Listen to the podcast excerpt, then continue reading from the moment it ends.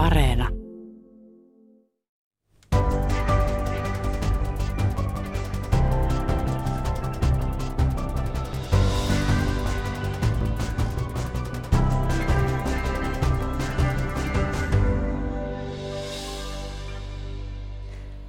Maanpaossa elävän Venäjän pahamaineisen vankilan eristyssellissä viruvan Aleksei Navalnin tiedottajan Kira Jarmyshin esikoisromaani Naisten selli numero kolme on nyt julkaistu suomeksi. Tämä romaani perustuu Jarmyshin omiin kokemuksiin Venäjän viranomaisten käsissä.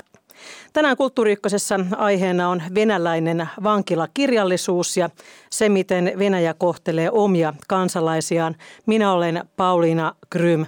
Studiossa kanssani ovat someaktiivi, valtioopin opiskelija Dimitri Gurmanov ja pitkän uran Venäjän parissa tehnyt toimittaja Justin Kruunval. Tervetuloa.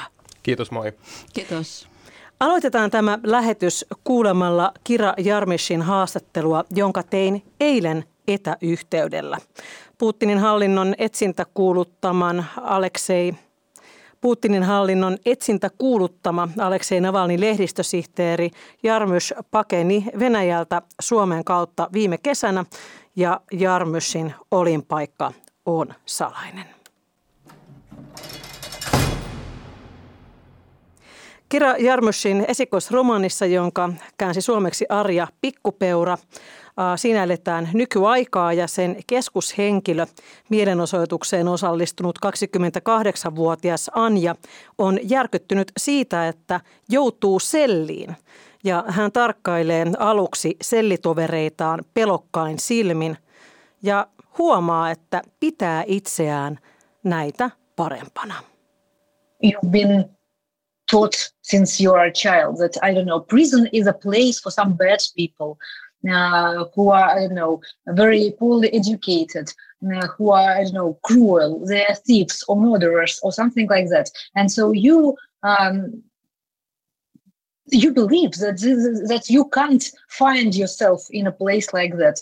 But current Russia is quite different. Uh, and uh, unfortunately, people of different social layers, of different backgrounds, political views, and so on, uh, can find themselves in prison. And so this is why Anya Venäjällä uh, meille on kerrottu lapsesta asti, että vankilaan joutuvat vain pahat ihmiset, ihmiset, joilla on vähän koulutusta, jotka ovat luonteeltaan julmia ja varkaita tai murhaajia tai jotain vastaavaa. Ja siksi kukaan tavallinen ihminen ei voi kuvitellakaan joutuvansa itse selliin. Mutta nykyvenäjällä tilanne on eri ja taustaltaan hyvin erilaiset ihmiset joutuvat pidätetyksi ja vangituiksi. Anjalla kestää hetki ymmärtää tämä, kertoo Jarmys kirjoittamastaan romaanista, joka tapahtuu kymmenen päivän aikana. Tämä on Anjan saama vankeusrangaistus. Vuodesta 2018, jolloin Kira Jarmys kirjoitti tämän romaanin, on maailma muuttunut radikaalisti.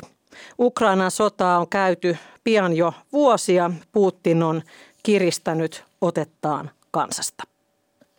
Uh, exactly. Uh, well, when I was writing my book, it was 2018.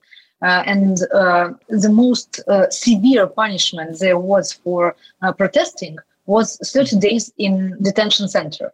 And now it is 10 years in prison for only calling a war a war. I mean, only for pronouncing this word.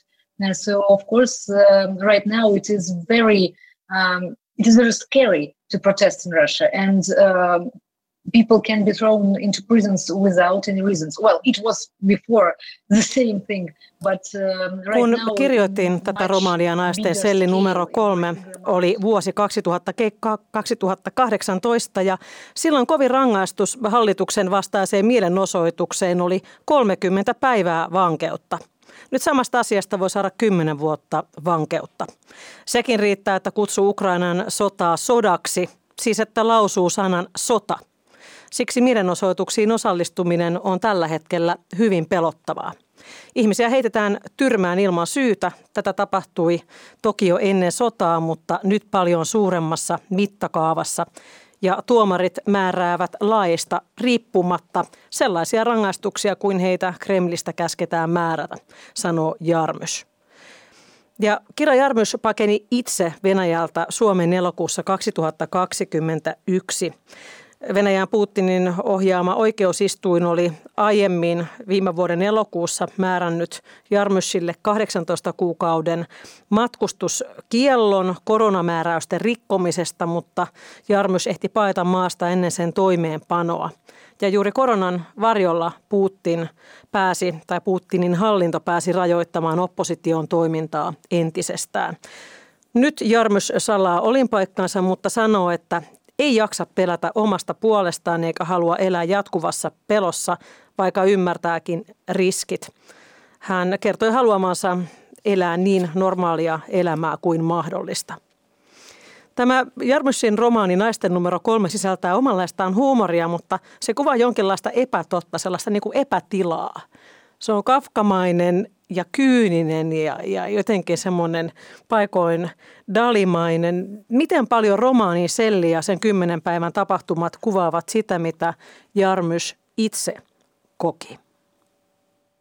Uh, well, it was, uh, I guess, uh, extremely like this. Uh, I spent uh, about 50 days uh, in detention centers in different uh, periods. I mean, not uh, in a row, but still. Um, and uh, well, I was uh, scared in the beginning, uh, as probably everyone would, but um, it turned out not to be uh, that scary, but more boring, yeah. I would say.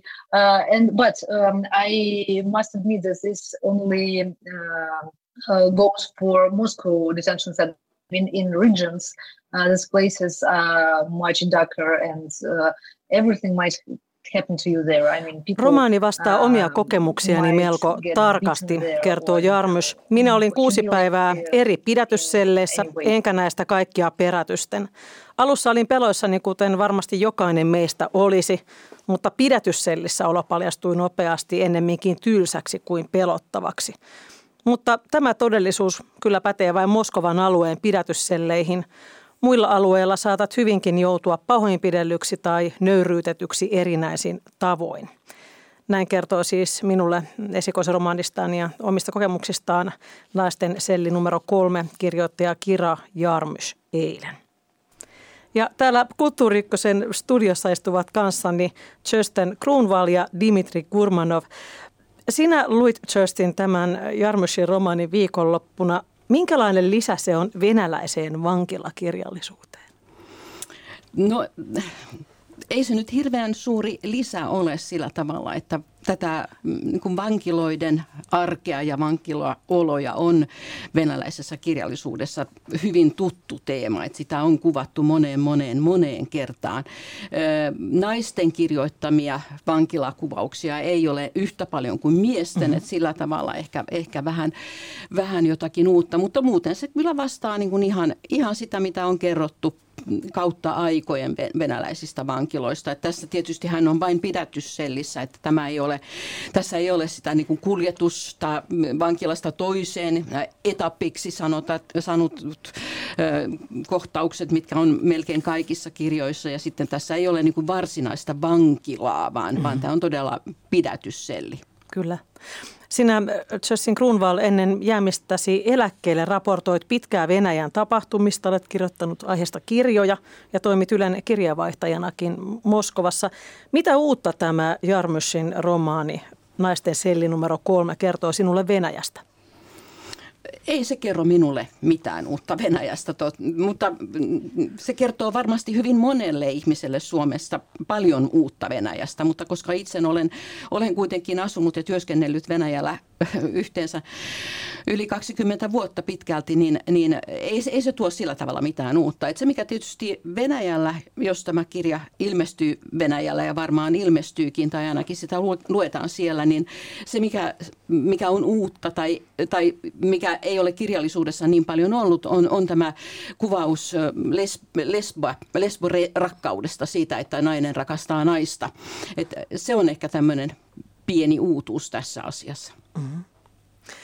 Puhutaan vielä myöhemmin tässä lähetyksessä tästä venäläisestä vankilakirjallisuudesta, mutta Dimitri Gurmanov, sinä olet 34-vuotias, kritisoit ahkerasti Putinia Twitterissä, muutit teini-ikäisenä Suomeen ja olet asunut täällä nyt 20 vuotta, opiskelet valtiooppia.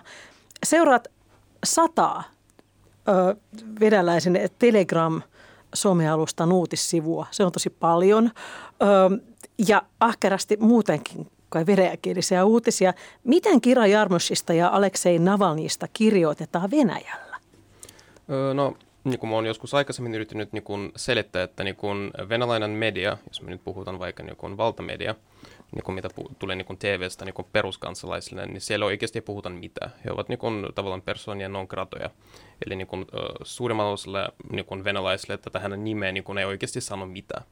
Mutta toki jos me mennään niin internetin ja Telegramin, mitä on tällä hetkellä, niin kun Telegram on tällä hetkellä se kanava, mistä venäläiset, jotka haluavat saada tietoa, niin on pakko olla Telegramissa, siellä se niin kun tieto tulee. Niin tietyissä kanavoissa, niin kun oppositiokanavoissa, se Navalny ja äh, Kiran erilaisia niin kun ulos tulee, niin kun ne on aika yleisiä. Mutta se on taas, se on pelkästään näistä oppositiokanavoissa jos me mennään niin kuin tavallaan perusuutiskanavat, lu, lu, niin kuin luetaan perusuutiskanavoita tai muita, niin siellä niin kuin heidän näkemykset ja ylipäätään niin kuin esimerkiksi Navalin vankilaoluista ei puhuta mitään. Mm. Niin se on semmoinen tosi, niin kuin, tiety, van, se on vain tietyn porukan äh, aihe olla niin kuin kiinnostunut muuten. Niin kuin tavallaan se on niin kuin, aika tyhjä. Että heitä ei oikein näy, jos tavallinen venäläinen lukee ei. uutisia. Hmm. Kirjoitaanko sitten näistä Jarmussin romaaneista mitään? Öö, mä en ainakin ole aina huomannut mitään näistä. Siis, Kiinnostavaa. M- niin kuin, mitä. Kaikki tällä hetkellä niin kuin se, niin kuin seuraa sota, mitä on suurin osa, niin kuin monet on jo on kiinnostunut, miten Venäjästä pääsee pois. Ja sitten mm, Navalnin vankialoulut kiinnostaa niin kuin, osa ihmisestä, mutta se kirja niin kuin, ei ole niin kuin, ollut esillä missä vaiheessa. Hmm. Jarmushin romaanihan on todella kriittinen Venäjän korruptoitunutta nykyhallintoa kohtaan. Siinä ehkä semmoinen kohtuuttomuus ja ennustamattomuus ja se hulluus tulee hyvin esille. Kira Jarmus kertoo minulle, että tätä romaania voi kuitenkin ostaa venäläisistä kirjakaupoista. Sitä voi tilata venäläisistä verkkokaupoista. Joskin äh, hän on kuullut huhuja, että valtion poliisi on aloittanut tutkinnan löytääkseen siitä LGBT- eli seksuaali- ja sukupuolivähemmistömyönteistä sekä huume- ja itsemurhamyönteistä propagandaa. Äh, silloinhan se olisi tietenkin laiton. Toistaiseksi kirja on vapaasti saatavilla – ja siitä on otettu Venäjällä jo kolmas painos. Kirjoittaja on kuitenkin ajettu maanpakoon poliittisista syistä. Justin Krulva. Mä ajattelin vaan sanoa, että kirjassa on varmasti ikärajoitus, koska kaikissa, kaikissa medioissa Venäjällä on ikärajoitus. Niin jos siinä on jotain tämmöistä epäilyttävää. Kyllä, että tämä on varmasti K18.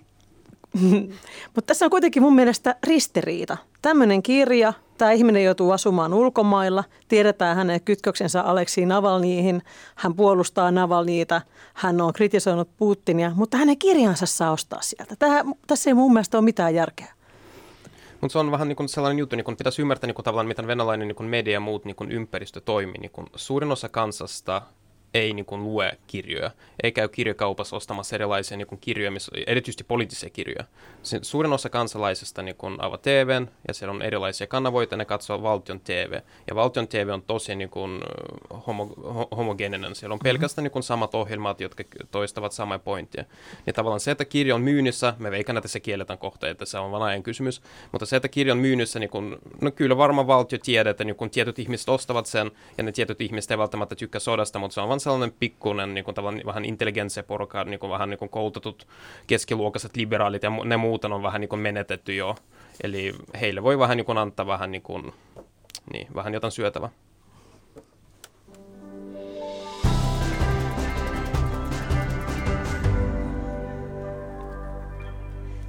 Käynnissä on Kulttuuri Ykkönen. Minä olen Pauliina Krym ja kanssani studiossa ovat Chestin Kruunval ja Dimitri Kurbanov.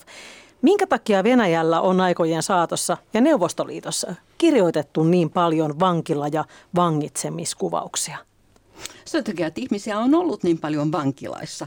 Ja se ei ole edes Neuvostoliiton aikaista, vaan, vaan näitä, tätä kirjallisuutta on jo Venäjän keisarikunnan ajoilta. Ja, ja vankiloissa on ollut valtava määrä ihmisiä. Vankiloissa on ollut hyvin paljon älymystyön lukeneistoon kuuluvia ihmisiä, joille mm. on ollut luontevaa kirjoittaa kirjoja. Ja vankilakuvaukset ovat myöskin kiinnostaneet ihmisiä, koska ehkä osaksi siitä, että riski joutua sinne on ollut niin suuri, että on ollut ihan mielenkiintoista tietää, että minkälaista siellä on. Ja vankilakirjallisuutta on tehty, tehnyt myös hyvin moni suomalainen, joka on istunut jossakin vaiheessa, jossakin vaiheessa venäläisessä tai neuvostoliittolaisessa vankilassa. Niin sinulla on, Justin, vaikuttava kokoelma suomalaisten kirjoittamia vankilakuvauksia Venäjältä ja Neuvostoliitosta. Lähetit niistä valokuvan.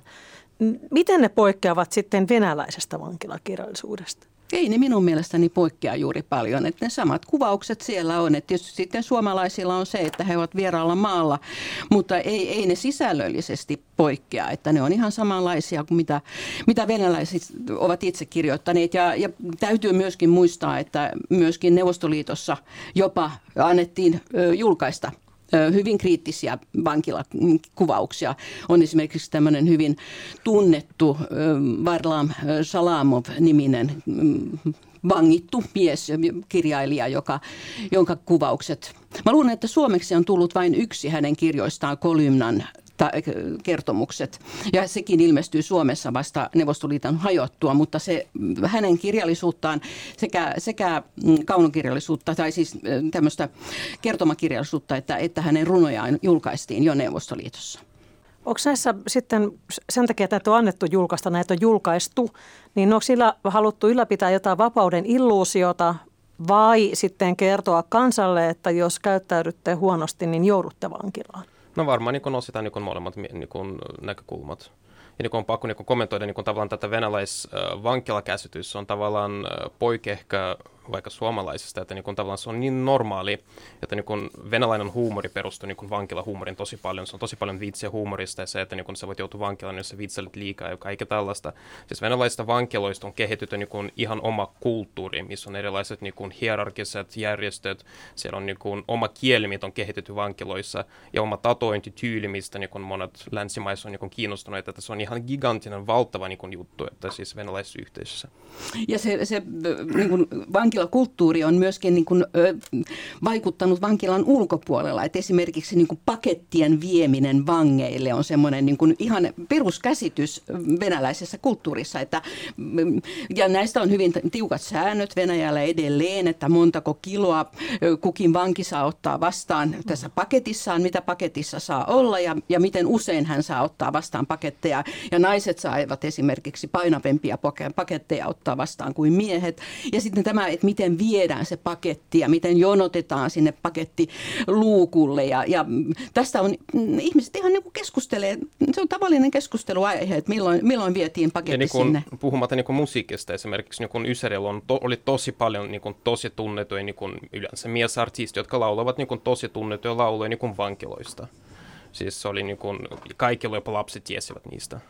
Ja itse olen, olen esimerkiksi eräänlainen niin kuin oheisjäsen eräässä isossa järjestössä, joka on niin kuin entisten vankien jär, järjestö, joka vaikuttaa Jekaterinburgin kaupungissa, joka on valtavan iso kaupunki. Mm-hmm. Ja tähän järjestöön kuuluu noin 4000 ihmistä ja ennen vaaleja he käyvät, tai tämän järjestön johtaja käy esittämässä niin kuin e-, ehdokkaille, että meitä, meitä on 4000 ääntä, että annatteko meidän jatkaa sitä hommaa, mitä me teemme, koska tämä vankilajärjestö hoitaa koko kaupungin kaikki autopesulat.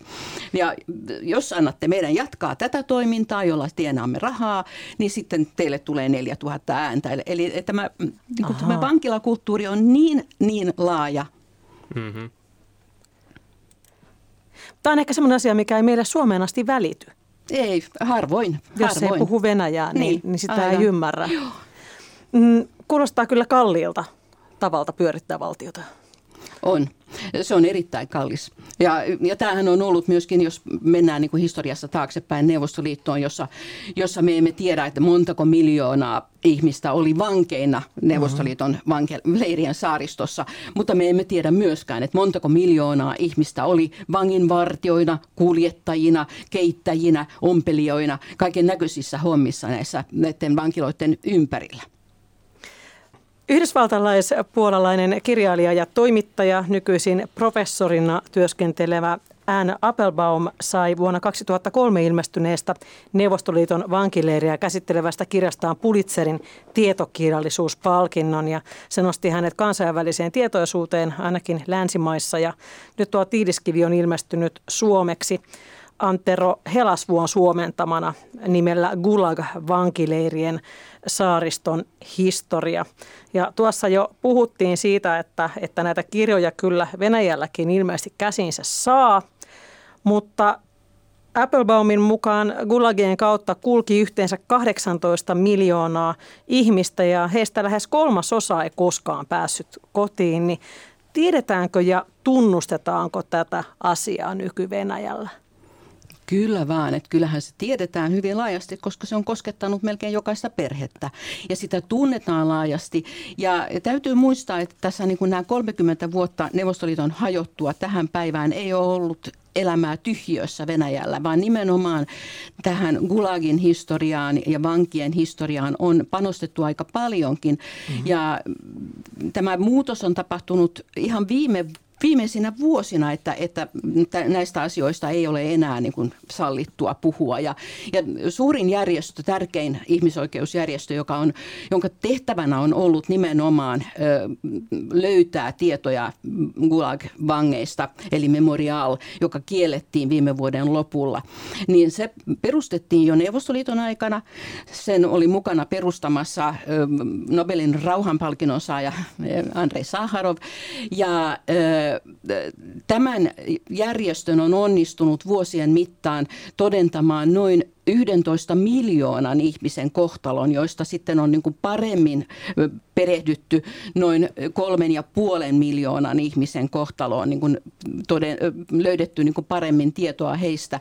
Ja, ja tänä aikana on myöskin esimerkiksi Moskovassa avattu aivan uusi Gulag-museo.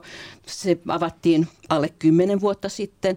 Eli, eli kyllä tämä on ollut hyvin paljon ihmisten tiedossa ja myöskin pinnalla ja keskusteluissa. Ongelmana minun mielestäni Venäjällä ei ole se, että ihmiset eivät tietäisi Gulagista eikä näistä Sorron, Sorron tapahtumista, vaan ongelmana minun mielestäni on se, että tässä asiaa ei ole koskaan käsitelty sillä tavalla, niin kuin, että kuka, kuka teki ilmoituksen sinun isästäsi, että hän joutui vankilaan ja kuka, kuka oli se, joka pidätti hänet ja kuka, kuka pahoinpitteli hänet ja kuka, kuka sitten siellä Lubjankan eli KGBn kellarissa ö, teloitti ketäkin. Et tätä asiaa ei ole koskaan selvitetty. Et se on se niin kuin asia, josta ei puhuta, mutta muuten, muuten Gulag on kyllä ihan pinnalla. On, on siis, ja niin kuin, niin kuin Shersin nyt sanoin, että niin jokaisella on varmaan joku, joku tuttu tai sukulainen, jotka on kuollut. Mulla ainakin yksi kaukainen niin sukulainen oli yksi represoitu myös, ja tämän oli yhden semmoinen lehden pikkutoiminta, häntä niin myös vietin ja ilmeisesti ammutin. Eli niin tavallaan se on, kyllä se on ihan ka- kaiken tiedossa, mitä siellä on tapahtunut. Nyt on vaan ehkä sellainen, koska niin kuin, äh, Stalin kuoleman jälkeen oli tämmöinen pikkuinen destalinisaatioperiodi, eli se oli vähän niin kuin yritin kertoa, minkälaisia niin rikoksista Stalin teki, mutta se loppui aika lyhyenä. Ja sitten nykyään mä veikän, että monet on sen mieltä, että kyllä Stalin oli paha ja kyllä monet ihmiset kuolivat, mutta niin kuin, se oli sen ajan henki ja niin kuin, ylilyönti tapahtui, mutta kyllä hän yritti varmaan niin kuin, säilytä se, tätä suurta venäläistä imperiumia niin kuin, tavallaan välillä on niin kuin, pakko olla niin kuin, kova, että se on sellainen niin kuin, ylilyöntiä. Mm. Välttämätön paha. Mm. Ja mä olen esimerkiksi liikkuessani Venäjällä todella paljon, niin olen hirveän usein tavannut ihmisiä, jotka itse ovat istuneet tai olleet vangittuina tai olleet työleireillä ja näin. Ja sitten tavannut heidän sukulaisiaan. Ja aina olen kysynyt, että mitä te ajattelette niistä, jotka niin kuin, toimittivat teidät vankilaan, jotka, jotka ilmiantoivat teidät. Ja aina tulee sama vastaus, että en mä heistä ajattele mitään, että se oli sellaista aikaa. Eli tähän, tähän suhtaudutaan jotenkin niin kuin sillä tavalla melkein anteeksi antavasti. Tämä Applebaumin reilut 20 vuotta sitten kirjoittaman tietokirjan nimi Gulag, vankileirien saariston historia, viittaa tietenkin toiseen teokseen, neuvostoliittolaisen kirjailijan ja Gulag-vangin Alexander Solzhenitsinin kirjoittamaan kolmiosaiseen teokseen Gulag-vankileirien saaristo. Se kertoi nimensä mukaan Neuvostoliiton vankileirijärjestelmästä Gulagista ja teos ilmestyi viivyttelyn jälkeen Venäjäksi, mutta Pariisissa vuonna 1973. Miten tärkeä tuo teos aikanaan oli?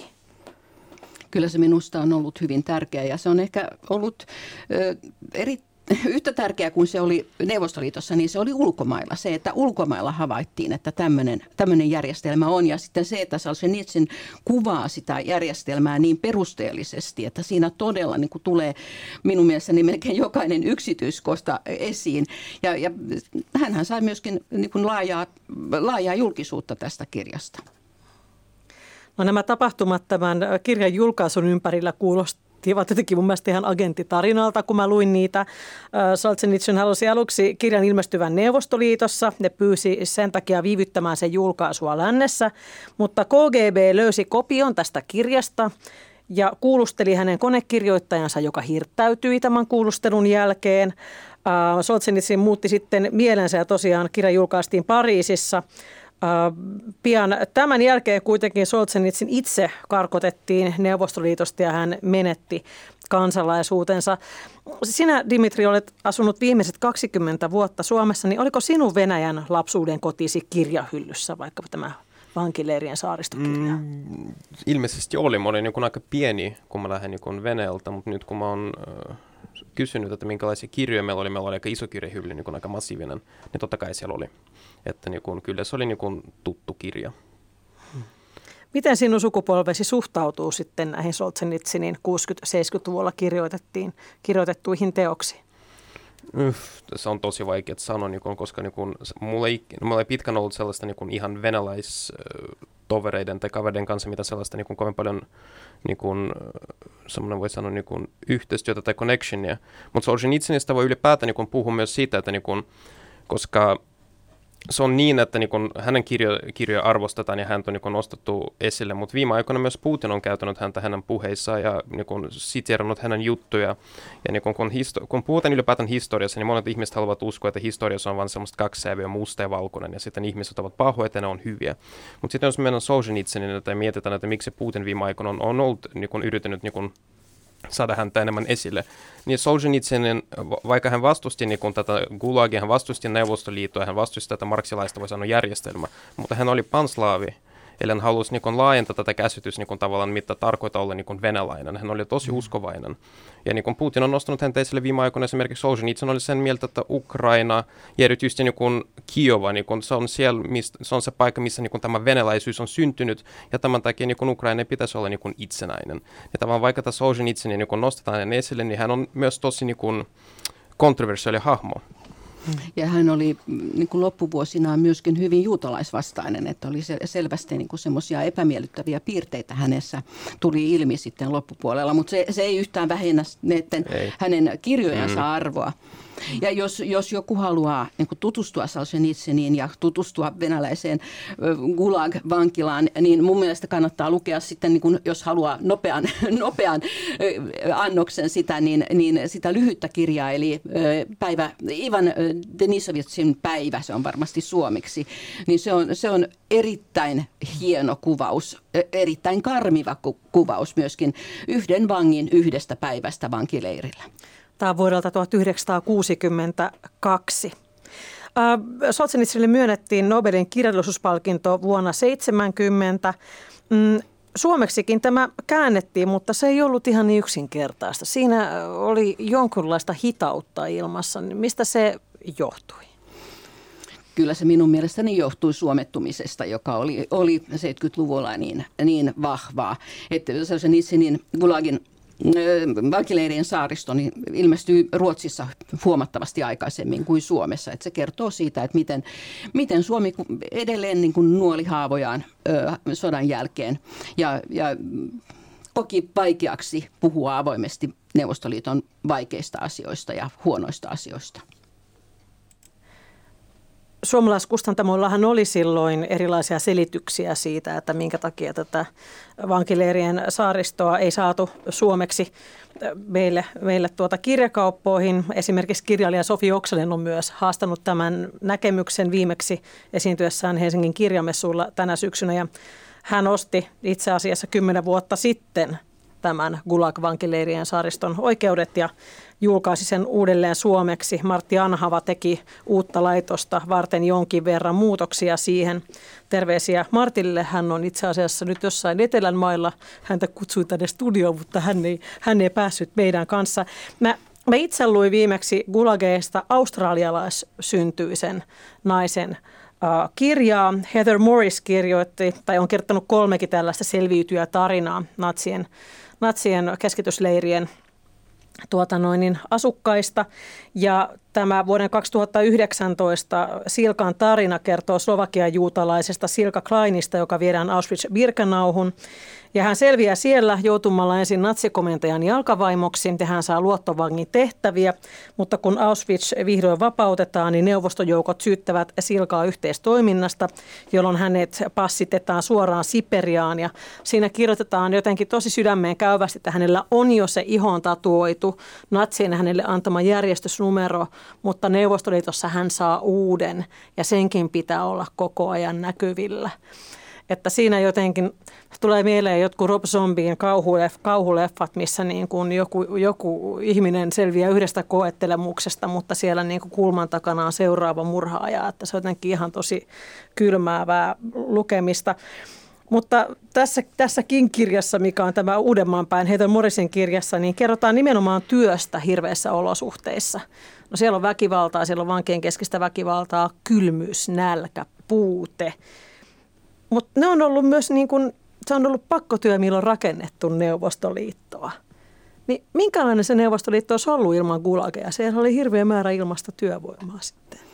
Niin, se olisi nimenomaan ollut paljon hitaampaa rakentamista, kun ei, ollut, ei olisi ollut ilmaista työvoimaa. Tästä on myöskin ihan viime aikoina, nyt en muista kuka Venäjällä julkaisi eh, nimenomaan tutkimuksen tästä asiasta, että miten paljon Neuvostoliitto niin hyöty, hyötyi taloudellisesti siitä, että käytti nimenomaan tätä, tätä vankityövoimaa. Ja, ja jos puhutaan niin kuin tämmöisistä niin kuin sodan aikaisista tapahtumista, niin, niin Neuvostoliitossahan oli paljon suomalaisia sotavankeja, jotka työskentelivät näillä leireillä todella kurjissa oloissa. Niistä on kirjoitettu myöskin aika paljon ja kuvaukset esimerkiksi siitä, miten, miten he tekivät ö, tämmöisiä puuhakkuita, siis oli, olivat hakkuutyömailla, jossa oli, oli vettä ja jäätä ja lunta ja ei ollut ruokaa ja, ja ei ollut kunnon vaatetusta ja kaikkea tätä että kyllä näitä kuvauksia on aika paljon niin kuin saatavilla, jos vaan haluaa niihin tutustua.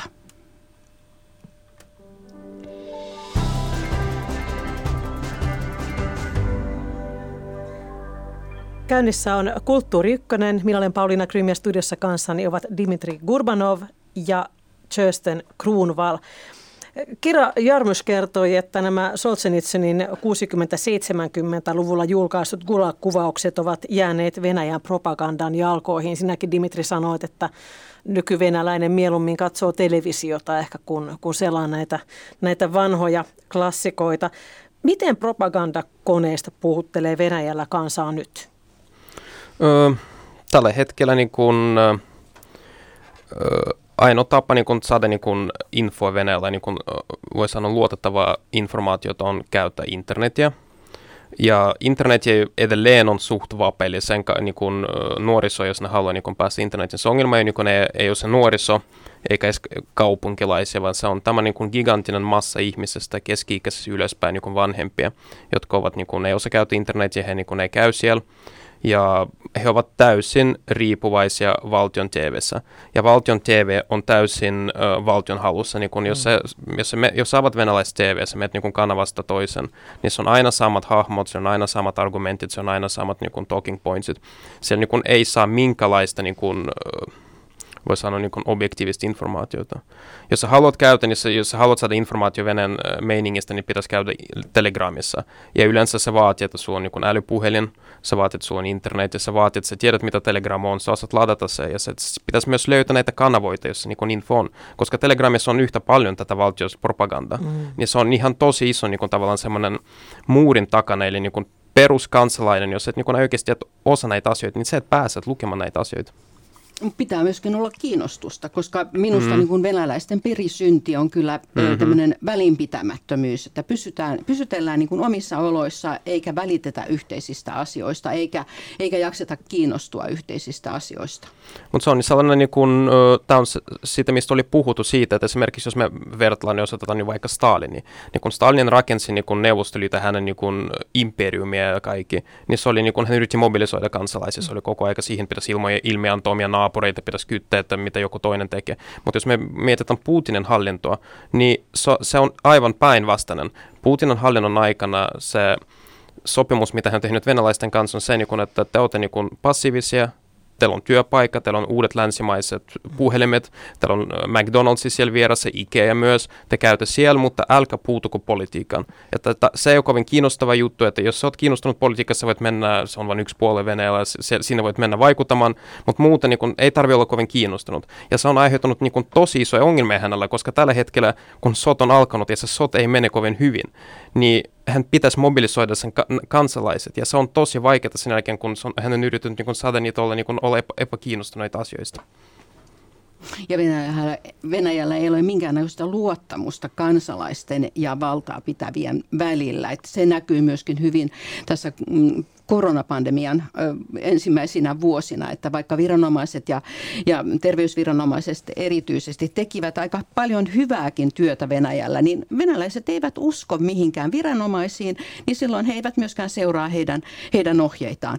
Ja tästä, niin kuin, että mm, ihmiset eivät halua olla missään tekemisissä niin kuin valtaa pitävien kanssa, ja Venäjällä esimerkiksi on, on tasa, tasaverotus, kaikki maksavat 13 prosenttia veroa, ja verot, veroja maksetaan vain siksi, että ne siellä ylhäällä jättäisivät meidät rauhaan. Et, et ei ei niin kuin lähdetäkään siitä, että veroilla saisi mitään niin kuin palvelua tai ilmaista koulua tai puhumattakaan ilmaisesta terveydenhoidosta, mikä periaatteessa on olemassa, mutta käytännössä jokainen tietää, että siitä pitää maksaa. Mutta verot, verot on vain sitä, että jättäkää meidät rauhaan, me olemme tehneet oman osuutemme. Ja tämä tavallaan tätä kulttuurista niin perintöä, se näkyy myös Suome, Suomen venäläisissä. Että esimerkiksi jos mä puhutaan vaikka koronasta, just kun on tästä nyt mainittu, niin monet venenkieliset Suomessa esimerkiksi epäilevät rokotuksia sen takia, koska niin ylipäätään on opetettu epäiltymään niin kaikenlaista niin valta, mitä tuli niin kuin TVstä ja vallasta. Eli siellä niin kuin ei luoteta siihen. Sama juttu olisi, kun Yli yritti tehdä haastatella tai kysyä venäjänkielisiä, että mitä mieltä he ovat sodassa, niin mistä ehkä monet ei suostunut vastaamaan niin kuin puhelimen. Ja se on se perinteinen juttu, että jos, viro, jos joku soittaa, niin aina pitäisi kysyä, että onko se viranomainen, kenellä me, mm. kenen kanssa me puhun. Että tämä epäluottamus on, niin kuin, tämä on semmoinen niin kuin, tosi vahva esillä, niin kuin, koko aika esillä.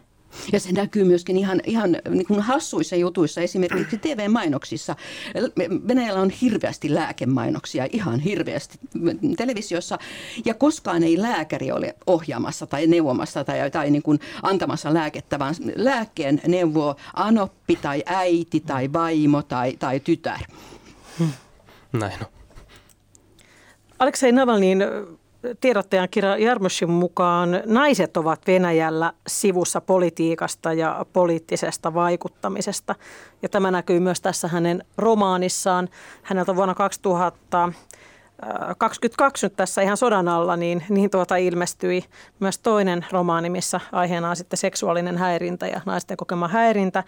Mutta Jarmus on sillä tavalla optimisti, että hän näkee, että tulevaisuudessa juuri naiset voisivat tuoda mukanaan muutosta. Minkälaisia merkkejä sinä näet tästä, Dimitri Kurbanov? Öö, no mä oon, en, en ole ehkä niin optimistinen tästä, koska niin kun, no, venäläinen kulttuuri ylipäätään on pitkä aikana ollut siihen, että niin se on ollut suht miesdominoiva. Toki kaupungissa asiat on vähän muutenut vähän parempa päin, mutta silti se on aika miesdominoiva.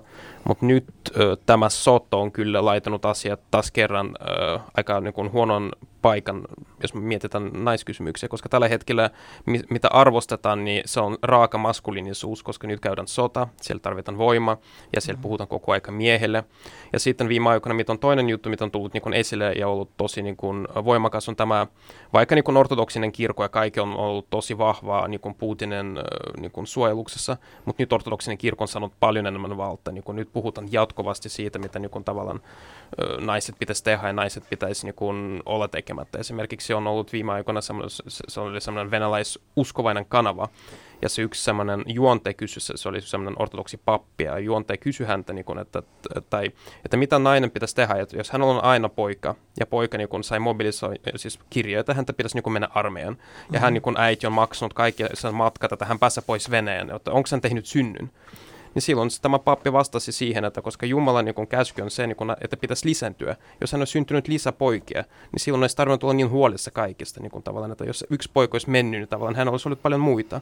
Niin se kertoo niin kun, aika paljon tällaista niin kun, muutoksesta, että tavallaan viime, mitä on viime aikoina tapahtunut siihen, että niin kun, tavallaan naiset pitäisi synnyttää uusia sotureita. Synnytyskoneeksi. Tästähän on paljon keskusteltu, koska vuonna 2005 presidentti Putin julkaisi semmoiset niin kuin, kansalliset projektit. Ja yksi niistä projektista piti sisällään sen, että maksettiin niin sanottu äitiyspääoma tai äidien pääoma, jonka sai siinä vaiheessa silloin, kun synnytti toisen lapsensa. Mm. Ja nyt, nyt melkein 20 vuotta sen jälkeen nämä silloin synnytetyt lisälapset niin tapetaan sitten Ukrainassa. Niin tästä on, on aika paljon keskustelua Venäjällä, että saimmeko nämä äitiyspääomat vain siksi, että synnyttäisimme enemmän tykin ruokaa. Kuulostaa aika hurjalta. Ja tästä on myös sellaista, että viime aikoina ihmiset, jotka ovat seurannut venäläispropagandaa, on huomannut, että yksi asia, mitä koko aika niin kun käytetään englantikielisiä termejä, mutta siis se, mitä nostetaan esille, on tämä child-free-ideologia, mitä lännessä kuulemma on niin kun täynnä. Eli se child free ideologia, mihin ne viita, on sellaista, niin kuin, että naista ei tarvitse synnyttää. Että just kerrotaan naisille, että sä oot siis itsenäinen nainen, että työpaikka ja koulutus on paljon tärkeämpiä, nyt se ei, niin kuin, ei tarvitse niin lapsia, koska ne vain häiritsee. Ja tätä niin nostetaan jatkuvasti esille, että tällaista länsi child, child free propaganda se pitäisi niin estää. Mm. Mutta eikö Neuvostoliitossa pitänyt jo olla tämmöinen tasa-arvoinen yhteiskunta, missä kaikki, kaikki tuota, ihmiset ovat tasa-arvoisia ja naisetkin saavat osallistua yhteiskunnan toimintaan ja, ja työskennellä ja, ja opettaa ja näin, niin mitä sille tapahtuu? No Neuvostoliitto hajosi ja Neuvostoliittoa ei ole, enää. Ja Venäjän yhteiskunta on muuttunut, mutta siis naiset ovat Venäjällä – ja Neuvostoliitossa ja taas Venäjällä aina kantaneet niin kuin maa, ma, maata olkapäillään. Et, et naiset ovat niin kuin kantaneet sitä arkipäivän elämää aivan täysin ja ottaneet vastuuta niin työstä kuin kotioloista. Ja täytyy myöskin muistaa, että, että hyvin tavallinen perhemuoto Venäjällä on isoäiti, äiti ja hänen lapsensa, eli, eli miestä ei olekaan aina perheessä. Että, että naisten rooli niin kuin siinä pienessä maailmassa on hyvin, hyvin keskeinen ja hyvin, hyvin vahva. Mutta sitten niin kuin yhteiskunnallisissa asioissa niin naisille ei anneta mitään, mitään mahdollisuuksia tai ei haluta mukaan, naisia ei haluta mukaan päättäviin elä, e, elimiin. Vielä sananen propagandasta. Moskovan kirjeenvaihtaja Erkka Mikkonen sanoi, että fasistiksi ja natsiksi kutsuminen on Venäjällä paljon arkisempaa kuin Suomessa – mutta nyt tämä natsiksi leimaaminen on karmivalla tavalla laajentumassa koskemaan kaikkea Putinin hallinnon vastustamista. Tämä on jotenkin, jotenkin ihmeellistä. Mutta siis mun mielestä niin kun, kun puhutaan niin kun natsista, pitäisi ehkä niin kun ensin niin kun määritellä tämän kansallissosialismi eli natsismi. Se on käytännössä niin äärinationalistinen ideologia, johon, joka perustui siitä, siihen, että oma rotunsa pitäisi olla niin kuin ensin siellä ja kaikki muut vähän äh, matalampi tasolla. Ja sitten siihen liittyy myös tosi vahva antisemitismi. Esimerkiksi ilman antisemitismiä et voi olla natsi. Mutta kun Venäjä, niin kun pitäisi ymmärtää, että venäläis niin konteksti, että kun Venäjän niin kun toisen maailmansota, eli suuri patriotinen sota, niin kuin mistä, mistä Venäjä puhutaan, niin se on niin kuin tosi voimakas ollut niin kuin trauma ja sitten voimakas propagandakeino. Ja silloin kun niin kuin, Putin ja valtiot on varmaan, niin kun valtiovalta on yrittänyt niin kun pitkän mietitä, että miten me saadaan mobilisoitu kansalaisia niin kun uskomaan, että nyt tämä sota pitäisi niin kun oikeutta. Ja silloin totta kai käytetään se, mitä, niin kun, mistä kaikki venäläiset tiedät, eli toinen maailmansota ja sana natsi herätä heti niin kun, no, saksalaiset, jotka niin kuin polttavat Neuvostoliitossa ja kaupunkia, niin siihen se liittyy tavallaan, että tällä hetkellä niin Venäjällä natsi tarkoittaa käytännössä niin kuin kaikki, jotka vastustavat Putinia ja kaikki, jotka eivät halua olla venäläisiä. Ja tätähän on käytetty hyvin laajasti nimenomaan televisiossa koskien Ukrainaa koko tämän, tämän jo kohta yhdeksän vuoden ajan, jolloin sota on jatkunut, niin Venäjän televisiossa on hyvin usein semmoinen uutinen, että, että tässä kylässä vuonna 1942 saksalaiset natsit tappoivat siviilejä. Ja nyt tänä vuonna ukrainalaiset natsit tappavat tässä samassa kylässä siviilejä. Eli, eli tätä propagandaa käydään nimenomaan niin kuin tällä, tällä suuren isänmaallisen sodan tai toisen maailmansodan niin kuin, ö, hohdolla jotenkin. Ja sen, sen, sen niin kuin suurella, suurella merkityksellä venäläisessä yhteiskunnassa. Ja, siis, mutta saman aikana mä en tiedä oikeasti, miten tehokas propaganda se on ollut, koska niin kuin, tavallaan kyllä siitä jatkuvasti puhutaan, mutta nyt siellä ko- kokeillaan niin paljon eri juttuja. Esimerkiksi viime aikoina on noussut esille tätä satanismi, mitä jostain syystä on pomppannut esille, että yhtäkkiä kaikki venäläisjohtajat, jotka aikaisemmin on ollut suht, niin kuin, no, voisi sanoa niin suht ateistisia, yhtäkkiä puhuvat siitä, että Ukrainassa on satanisti ja se pitäisi niin puhdista pois. Niin kuin LGO, LGBT eli homo-oikeuksia, se on viime aikoina nostanut, noussut myös esille. Putin viime aikoina, hänen puheessa on maininnut myös tästä, että kohta lännessä ei ole niin äitiä tai iskeä, vaan vanhempi yksi on vanhempi kaksi. Siellä kokeillaan kyllä niin paljon erilaista niin propagandakeinoja, niin kuin, heitetään erilaista niin kuin, asia seinän. Me nyt kerron tästä, mitä heitetään seinän ja sitten katsotaan, mitä tarttuu. Mm. Tällä hetkellä se on vähän sellainen meininki.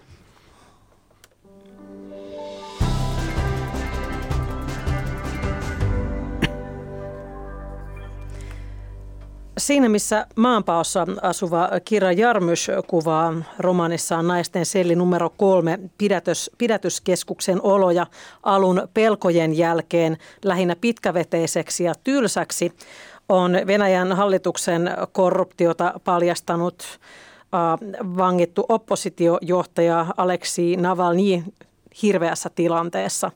Venäjän johto on vainonut häntä vuosia. Elokuussa 2020 hänet hän yritettiin myrkyttää, mutta hän selvisi hengissä. Vankilassa hän on ollut maaliskuusta 2021 lähtien. Hänet tuomittiin vankeuteen sellaisessa oikeusjutussa, jota sitten Euroopan ihmisoikeustuomioistuin kutsui mielivaltaiseksi ja perusteettomaksi. No sillä nyt ei ole mitään väliä, mitä Euroopan ihmisoikeustuomioistuin lausuu Venäjän johdolle. Ja tämän jälkeen hänet tuomittiin sitten vielä toisessa kansainvälistä paheksuntaa herättäneessä oikeusjutussa. Ja paikka, jossa hän on, on IK6 vankila. Se tunnetaan kidutuksesta ja erittäin ankarista oloista. Kira Jarmys kirjoittaa julki useimmat Navalniin sosiaalisen median postauksen. On siis välillä päässyt aina tapaamaan asianajajansa. Mm, kuitenkin hän on käytännössä koko ajan siellä aivan yksin vangittuna. Kysyin Jarmusilta, että miten vangittu Navalny voi nyt? Uh, Alexei, uh, well, uh, he is in a high security prison uh, since summer, but uh, even more, he is in a punishment cell since August. Um, it is like the most severe punishment um, in Russian prison to be put in such cell.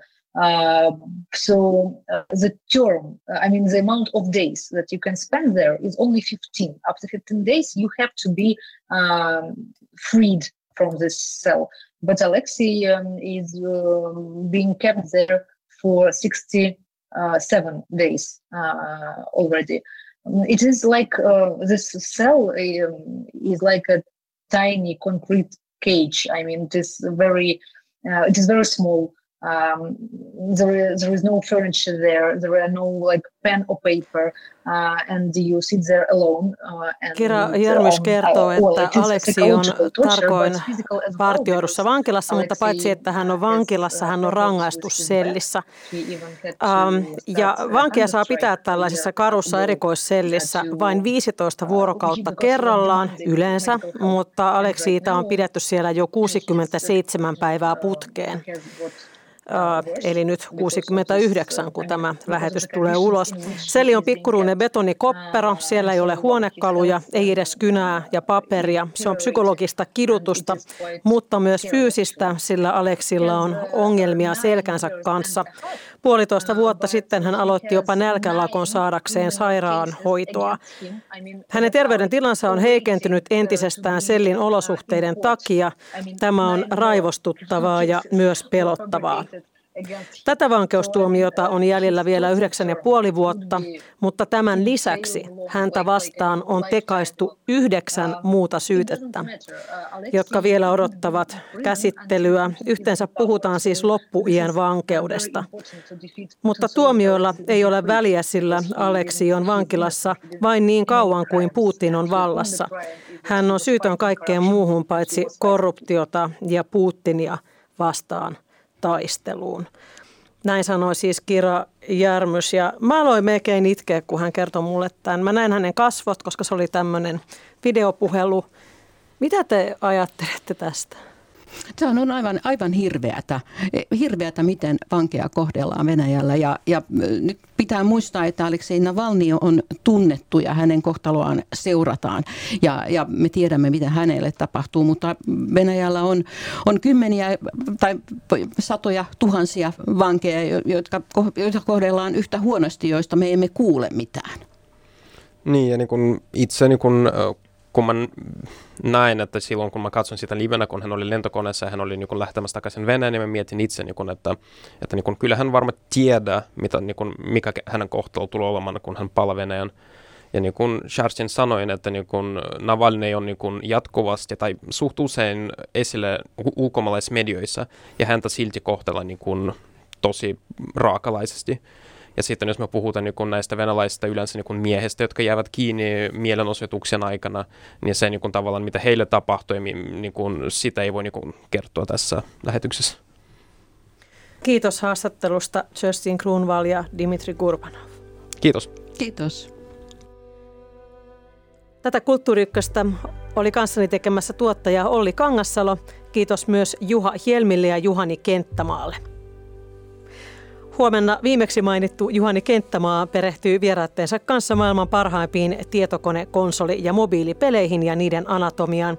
Tuolla Kulttuuriykkösen studiossa ovat Suomen ensimmäinen pelitaiteen läänintaiteilija ja pelisuunnittelija Jaakko Kemppainen, pelitutkija Kati Alha Tampereen yliopiston Game Research Labista sekä pelitoimittaja Antti Melkka.